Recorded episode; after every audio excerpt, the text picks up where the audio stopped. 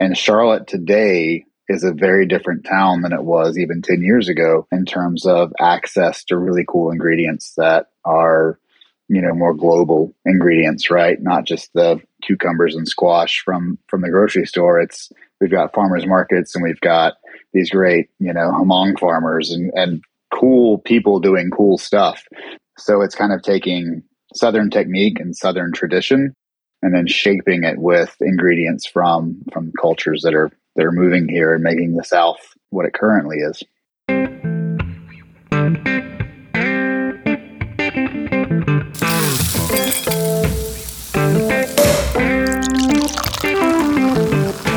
Behind every amazing flavor is an amazing human who has perfected their craft. Welcome to Flavors Unknown, a series of inspirational conversations with renowned culinary leaders. Discover how their cultural identity shapes their creative process. With your host, Emmanuel. My guest today is Chef Chris Coleman from Goodyear House and Old Town Rock Hill in Charlotte, North Carolina. We talk about what Southern food means to him, his sources of inspiration, and his experience on TV cooking competition shows like Chopped, Beat Bobby Flay, and Alex versus America. I am your host, Emmanuel Laroche. I have been in the food industry for more than 20 years, both in Europe and in the US, and every other week, I have genuine conversations with acclaimed chefs who charge today's food culture. We talk about their successes and challenges and how their cultural background influences their creative process. Please follow us wherever you listen to podcasts and subscribe to our newsletter. You will get a free recipe booklet with some of the recipes from the chefs featured on this podcast. Please follow us on Instagram, Facebook, and Twitter on Flavors Unknown. And now let's welcome Chef Chris Coleman to the show. Hi, Chef. How are you? Great. How are you? I'm very good. Thank you. I'm very excited to have you on Flavors Unknown. I'm excited to be here. Thanks for asking. Are you originally from, from North Carolina? I am a unicorn in that I was born and raised in Charlotte. There's not a lot of us. Charlotte's a growing city, but a lot of transplants from, you know, the Northeast and the Midwest. And, but uh, yeah, I'm, I'm a Charlotte guy. I've read somewhere that, but you, you know, part of your family, it's, uh, you know, from further down south, correct? So I've seen that uh, you have, uh, or read that you spent some summers in uh, the farm in Mississippi with your grandparents. That's right. Yeah. Both sets of grandparents were in Mississippi and both in the Hattiesburg region, which is deep, deep south. so I, I, would go down. My grandfather was a, a train conductor. And so he would get us tickets for Amtrak, you know, in Charlotte. And my parents would put us on the train. You know, this is 20 years ago when it was maybe a little safer just to put your kids on a train without adult supervision and, and send us on our way to, to the tiny town of Purvis, Mississippi, which is where we would spend, you know, four, six, eight weeks at a time on the farm. And it was, it was pretty idyllic. So what was the food and the, and the smell that reminds you of, of your childhood? There's definitely one, one in particular, and it's my grandmother's cast iron biscuits. So she would make not every day, but you know, while we were there in the summertime, we would wake up and there'd be breakfast generally on the table by the time we, you know, my brother and I got out of bed. But she had this big cast iron skillet that she had had for way before I was born. And so it was well seasoned and, and things would just slide right off of it. But she had the best biscuits in the world and they were cast iron drop biscuits. So there was no rolling or you know, laminating or anything like that. It was just make the dough and spoon it into the cast iron. And they were really crunchy on the outside and crumbly in the middle. And it's one of my favorite things to make to this day. But the smell of those coming out of out of the oven definitely takes me back to to that little table, you know, in the middle of the kitchen in, in Mississippi.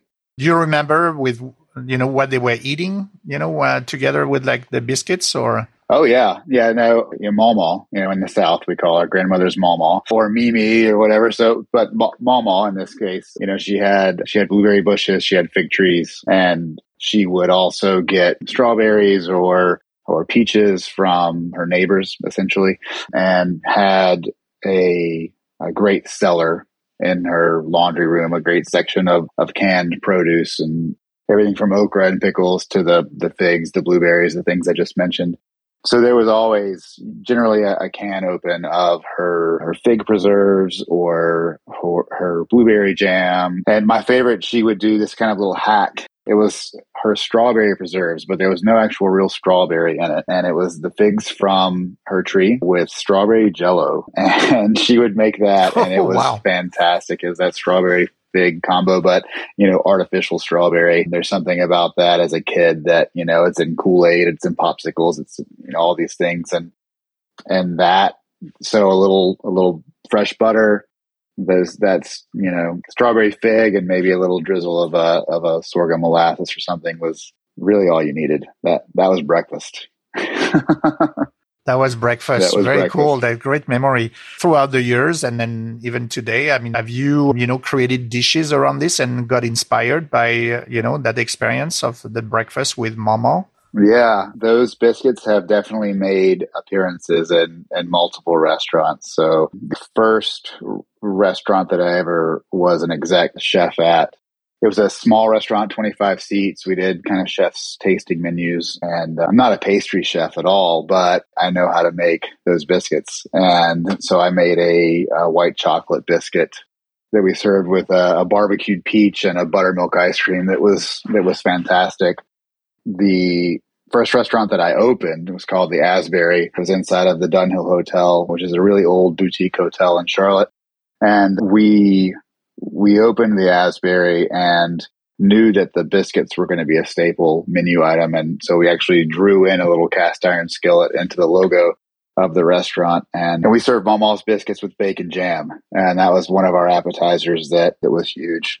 And then most recently, I, I competed on Alex versus America on the Food Network and took a return trip to those white chocolate biscuits and made a dessert on that program with like caramelized white chocolate biscuits and a Robiola cheese ice cream that was that was really really really tasty. So that like again, I'm not a pastry chef, but I've made those biscuits enough, you know, to to have them in my back pocket. I cooked at the James Beard House a few years ago and and was pretty adamant that bread service was was going to be the biscuits. So you know, it's something that I can make from just from memory, from touch, you know.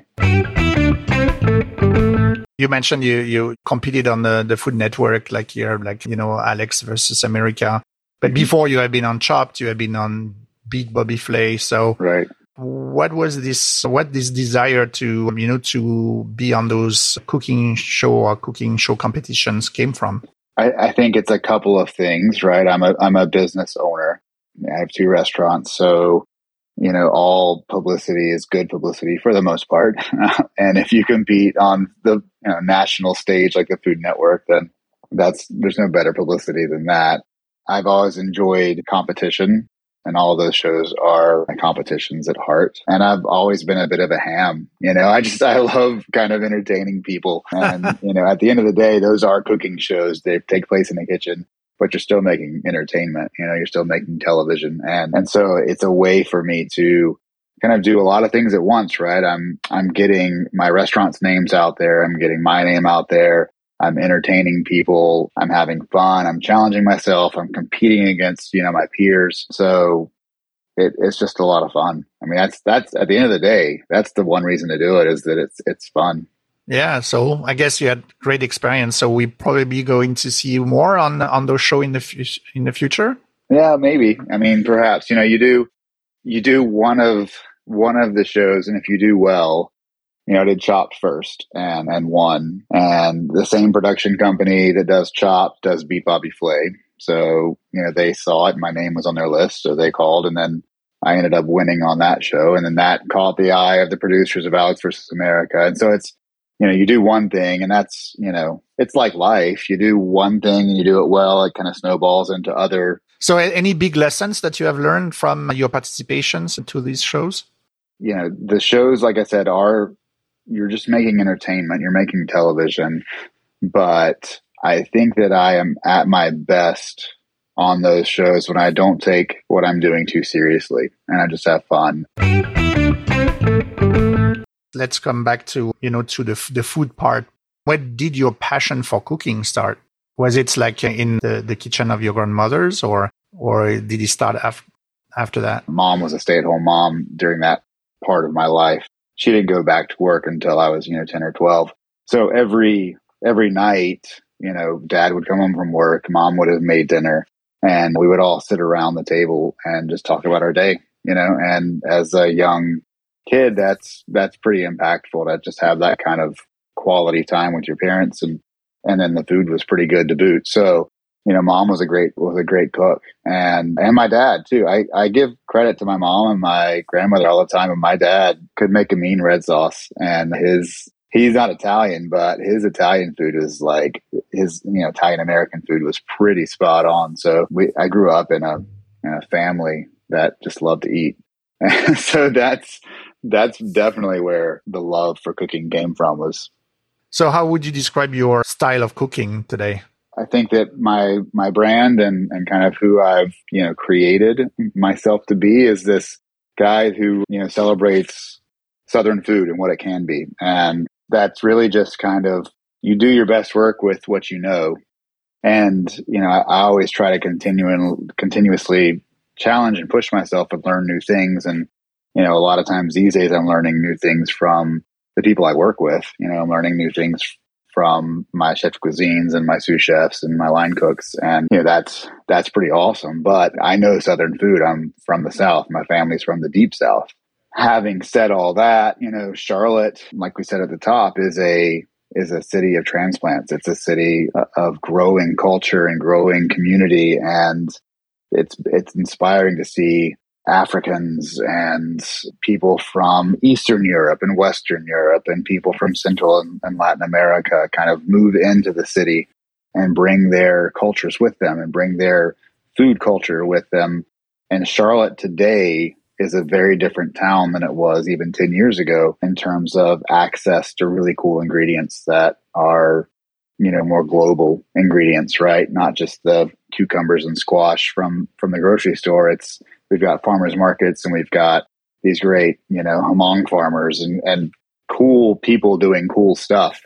So it's kind of taking Southern technique and Southern tradition and then shaping it with ingredients from, from cultures that are, that are moving here and making the South what it currently is.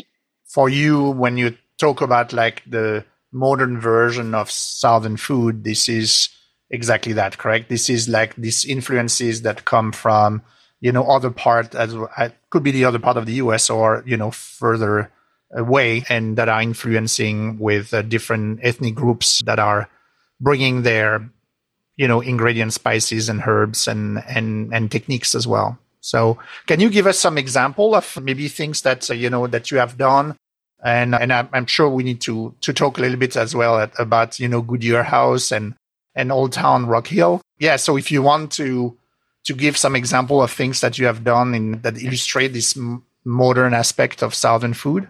Yeah, sure. You know, so I think one dish that kind of uh, really kind of sums up everything that, you know, I mean when I talk Southern food is on our opening menu at Goodyear House, we had the guinea hen stew. A guinea hen is a bird that you find on a ton of southern farms, and they're kind of the the watchdog of the southern farm. You know, they they sit up high on top of houses or on top of barns, and they're really loud. So if, if someone is coming onto their property they don't recognize, they start to immediately kind of sound the alarm.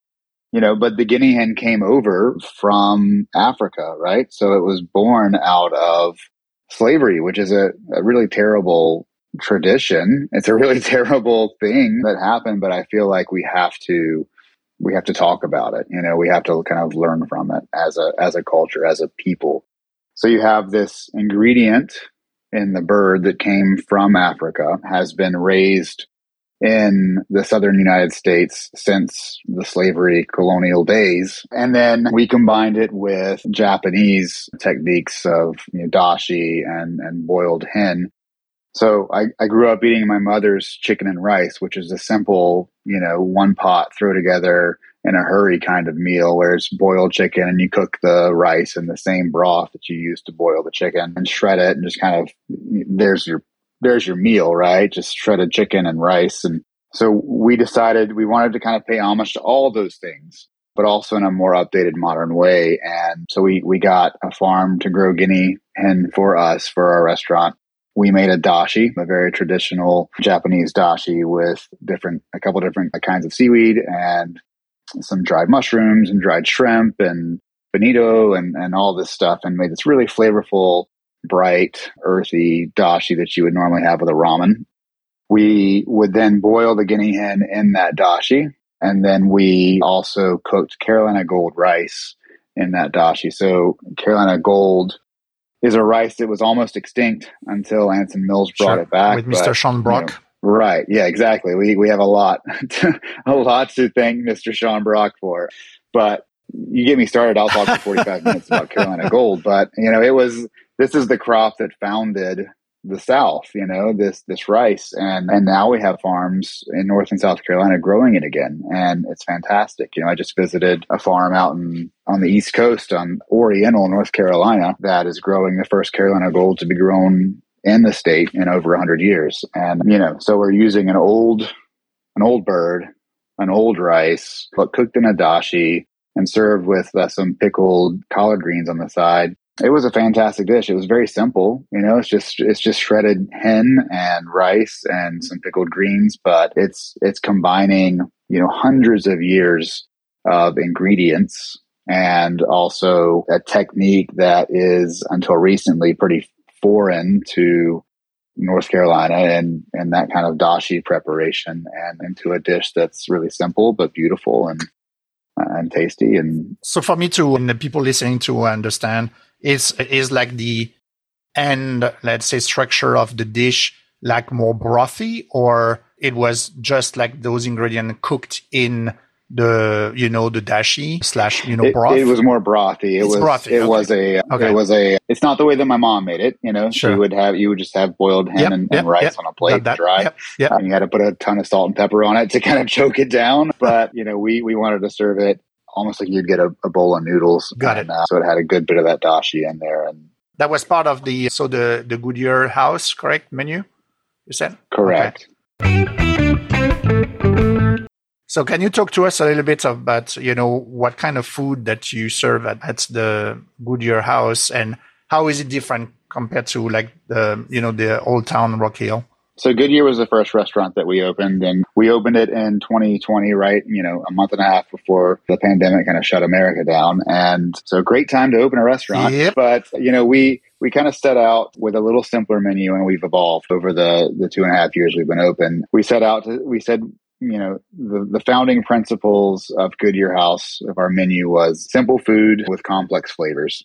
And, you know, we always kind of asked ourselves the question, what would what would mama or what would mom have made to put on the dinner table had they gone to culinary school? You know, had they been classically trained? How would that influence their cooking? And, you know, we have, we have since kind of developed a style uh, at Goodyear that is, is Southern, but it's also progressive. It's also, it, it really kind of embraces a lot of these cultures that we've been speaking of.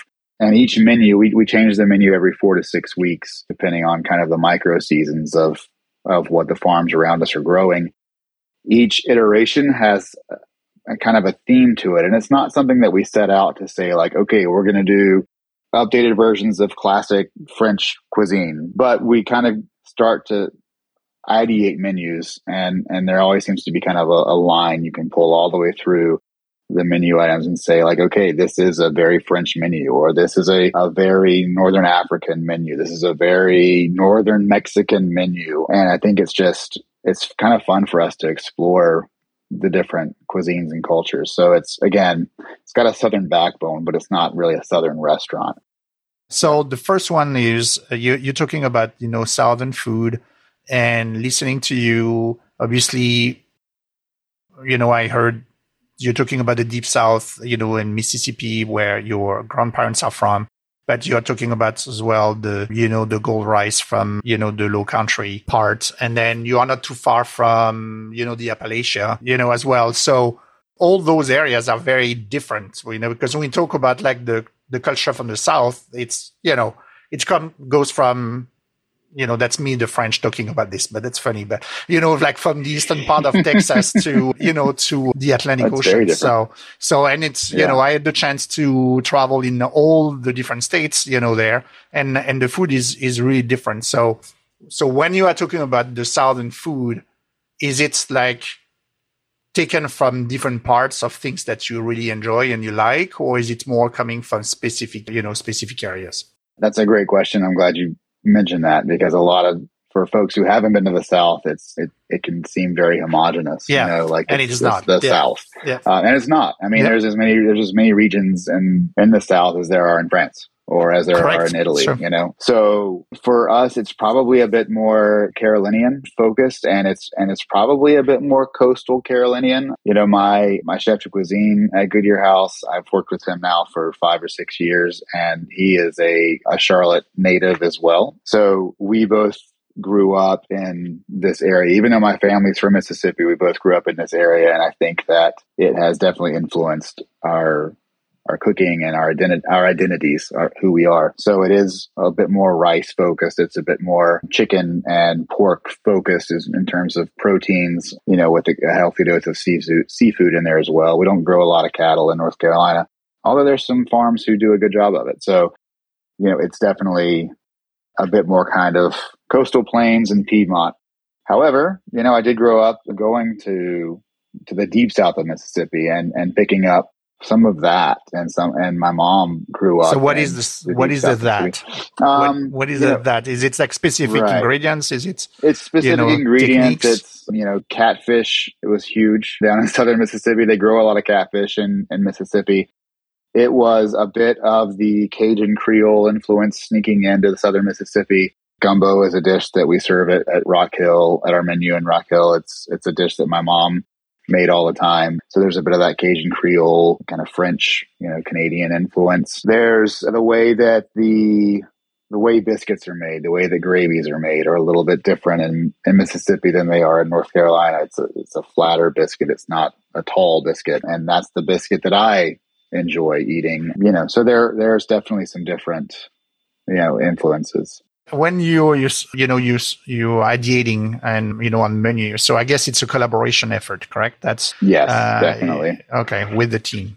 Yeah, it's we've got a I've got a fantastic team at, at both restaurants, and you know the menu at, at Goodyear House when we opened was probably eighty percent mine and twenty percent the rest of the team, and now it's a it's 50-50, if not if not shifting more away from me. My like I said, my CDC Tyler Long, I've worked with him since you know, this is the third restaurant we've worked at together, and I'm I'm trusting him to kind of guide the day to day operations of the restaurant while we open more concepts and I you know keep competing on Food Network shows.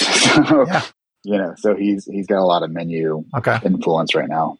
Okay. So l- let's talk about the uh, Old Town Rock Hill now. Sure. Yeah. So, uh, yeah, in the summer of 2021, so just, you know, over a year ago, we opened up our second concept and it's called Old Town Kitchen and Cocktails and it's in, in Rock Hill, South Carolina, which if you're not familiar with geography, Charlotte is on, r- literally sits on top of the border of North and South Carolina and Rock Hill is kind of a feeder market for Charlotte and, but has its own very, you know, its own distinct, you know, city culture and, and everything. It's an old mill town.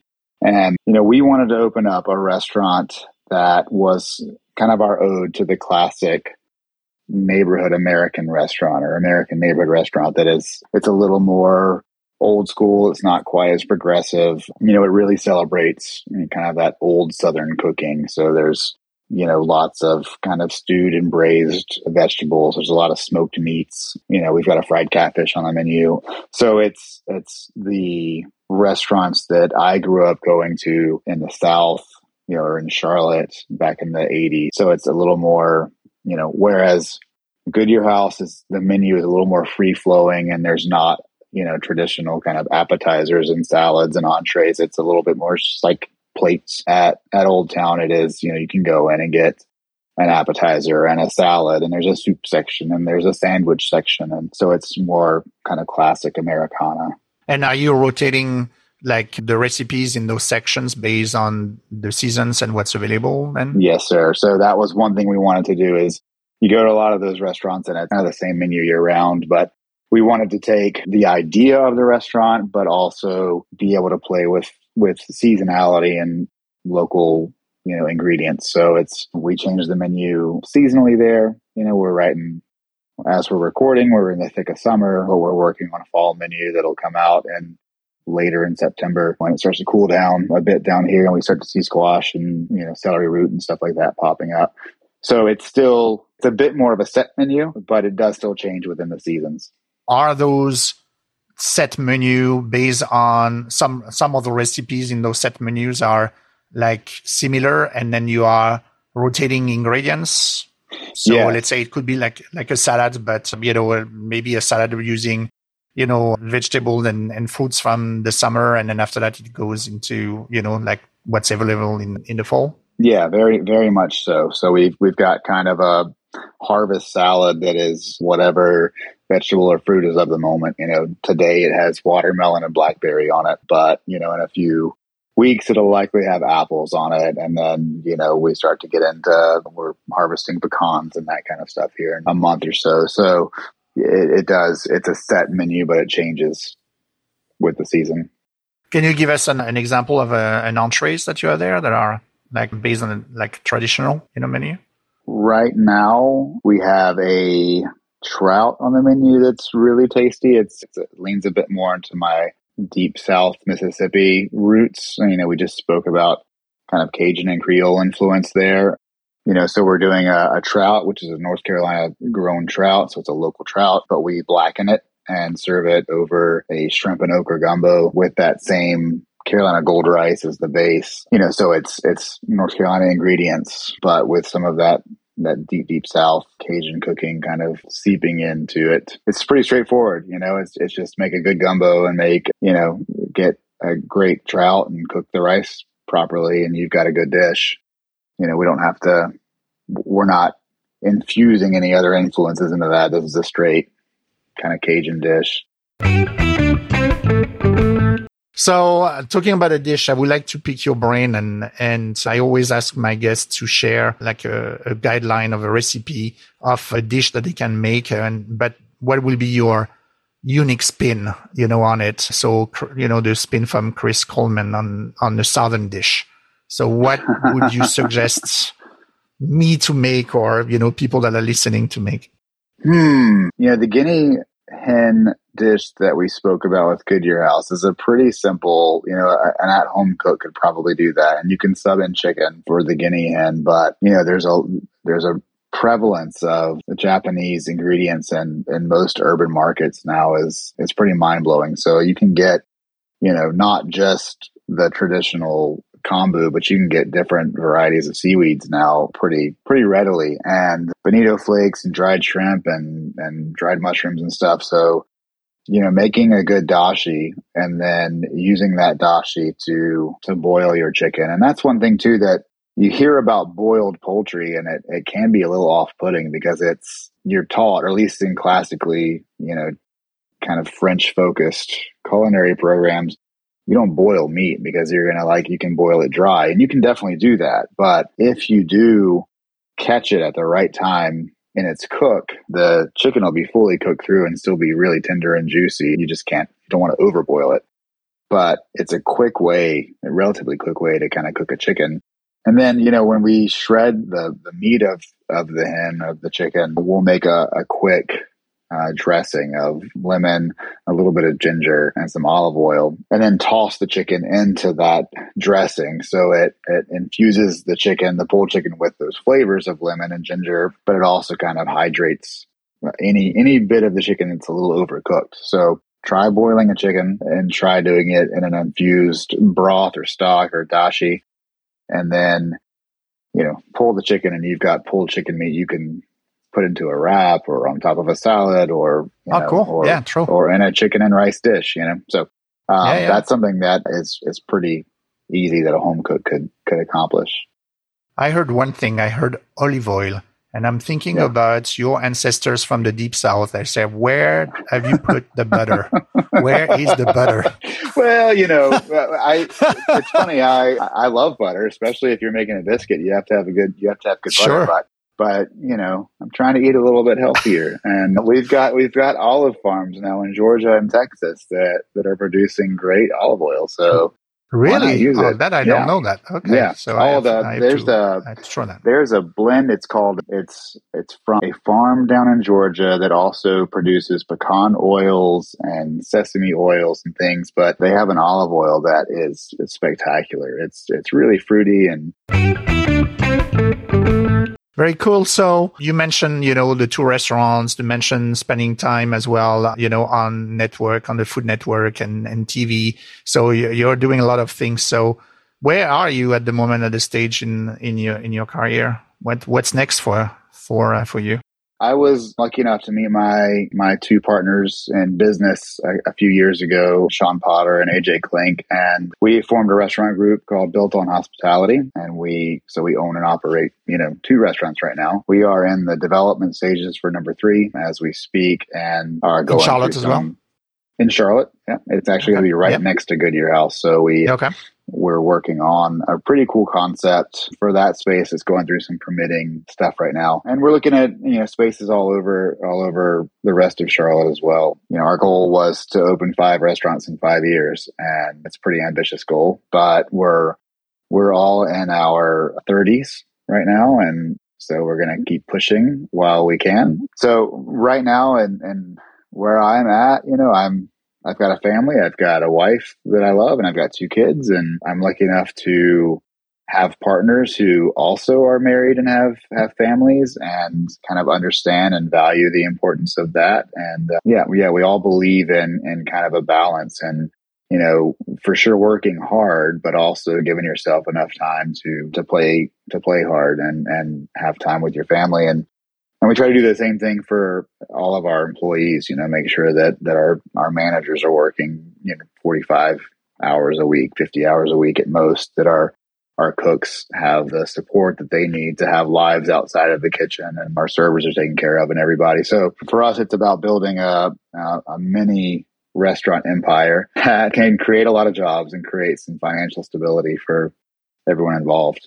So there could be more TV. There could be more entertainment. You know, I, always like to get on stage when I can, but there's definitely going to be more restaurants. Okay, very good. Let's finish our conversation with a series of rapid fire questions, if I may. You and I are going on a tasting tour in Charlotte. So beside of you see your restaurants, what are like the five spots that you will take me to? Oh, wow. Charlotte has a lot going on right now, but Greg Collier, Leah and Louise has been recently recognized as a James Beard finalist this year, first finalist that Charlotte's ever had. And we're very proud of, of Greg and Sabrina and what they're creating. So we would probably go eat Leah's cabbage and the river chips, which are fried chicken skins at Leah and Louise. They're they're fantastic. We would definitely go to Bruce Moffett's Italian restaurant called Stagioni. You know, funny enough, Bruce was just in Savannah last week catering J Lo and Ben Affleck's wedding, and he's a fantastic chef and kind of one of the OGs in Charlotte. But his Italian restaurant Stagioni turns out beautiful pasta and pizzas. They have a broccoli pizza that's out of this world. I think we would probably head up to north of Charlotte and go to Hello Sailor. Joe and Katie Kindred, also James Beard nominees for you know, four or five years running with Kindred have a another restaurant on Lake Norman called Hello Sailor that is a seafood restaurant and they have Craig Deihl working with them there who is another James Beard nominated chef from Charleston but they have these little blue crab claws with chili crisp and, and mayonnaise that is mm, a fantastic mm, little mm. snack. What else? We would probably have to hit up Nika on Central Avenue for some lengua and barbacoa tacos, and then finish down southeast of Charlotte Lambs and do the Angry Lobster. It's a Cantonese restaurant that is run by a friend of mine, Elton, and his spicy lo- Angry Lobster is is fantastic. Very cool. and thinking about friend of yours, I think that maybe we should stop at Bob Peters' garage, you know, and have a yes, drink. definitely. Well. yeah, his his garage is something else. I mean, I'm telling you what, he built a studio and a garage and a garage and has the best whiskey and and bourbon selection yeah. in Charlotte. You know, exactly. So we, should, we should do there. What is your favorite guilty pleasure food? Oh man, I love salty foods. I'm more of a salty snack guy than a than a sweet snack guy. I love cheddar and sour cream ruffled potato chips. It's the best flavor combination ever. okay. it really is. That's the guilty pleasure. I could eat a bag at, at night. I have to put them away, you know. Three cookbooks that inspired you the most. The French Laundry cookbook was my textbook you know, was my textbook in my in my twenties. Sean Brock's Heritage, great yep. cookbook, beautiful book, and yep. and he has he has South too, huh? So which is great too. Yeah, and South is great. Yeah, South is a great yeah, book yeah. as well. And then probably the Alinea cookbook, Grant Achatz' cookbook. I was really big into molecular cooking in my early 20s and, and learned a lot just from reading that and studying menus at elBulli and stuff. And I, you know, with both with both Alinea and the French Laundry. I read them like books. And I sat down and I and I read them cover to cover and and a lot of times. so. What's your biggest pet peeves in the kitchen? My the biggest pet peeve I have, and I think that a lot of chefs share this, is just when you have a cook who doesn't care. You know, you can you can teach a, a cook anything in a kitchen, but you can't teach them to care. And for me, the the biggest biggest pet peeve is when you know that that cook is passionate and and does you know value what they're doing, but maybe they're having an off day and they just don't they don't care, you know, or you can tell that something outside of work is affecting them, and that's the biggest pet peeve. And it's not you know unfortunately it's not something that you can ever guard against you know like our personal life is always going to affect work but that's the biggest one and and my last question beside the classics what condiments spices sauces or dressing do you like to have on hand at home I like to have a chimichurri or or kind of an herb verde type, you know, green sauce at home. I honestly kind of like a garlic, like garlicky mayonnaise type, you know, makes like an aioli, but a little bit heavier in the garlic. And then there's a spicy mustard out of North Carolina called Lusty Monk. It's made right outside of Asheville. And it is very pungent, very kind of horseradishy, and a dab, a dab will do it. You know, you don't need much of, of nice. that mustard. It's fantastic. It just kind of elevates and brightens everything. Chef, thank you so much, um, you know, for your time. I really appreciate that, you know, you decided to come to, to the show. So thank you. Thank you. It was fun. Thank you for listening today. I need to put Charlotte on my travel destination list. I haven't been there in almost 10 years. Please share this episode with a family member, a friend, or a colleague, as I always welcome new listeners to the show. The next episode will be with Chef Leia Gaccione from South + Pine in Morristown, New Jersey. I had her already in a panel discussion during the pandemic, with Chef Sam Freund from White Birch. This time we will be recording this episode face to face in her restaurant in Morristown, New Jersey. I see you in two weeks. And until then, remember that people who love to eat are always the best people. Thanks for listening to Flavors Unknown. If you've enjoyed this episode, give us a follow on Instagram at Flavors Unknown and visit us at flavorsunknown.com. Don't forget to leave us a five star rating and a review on Apple Podcasts.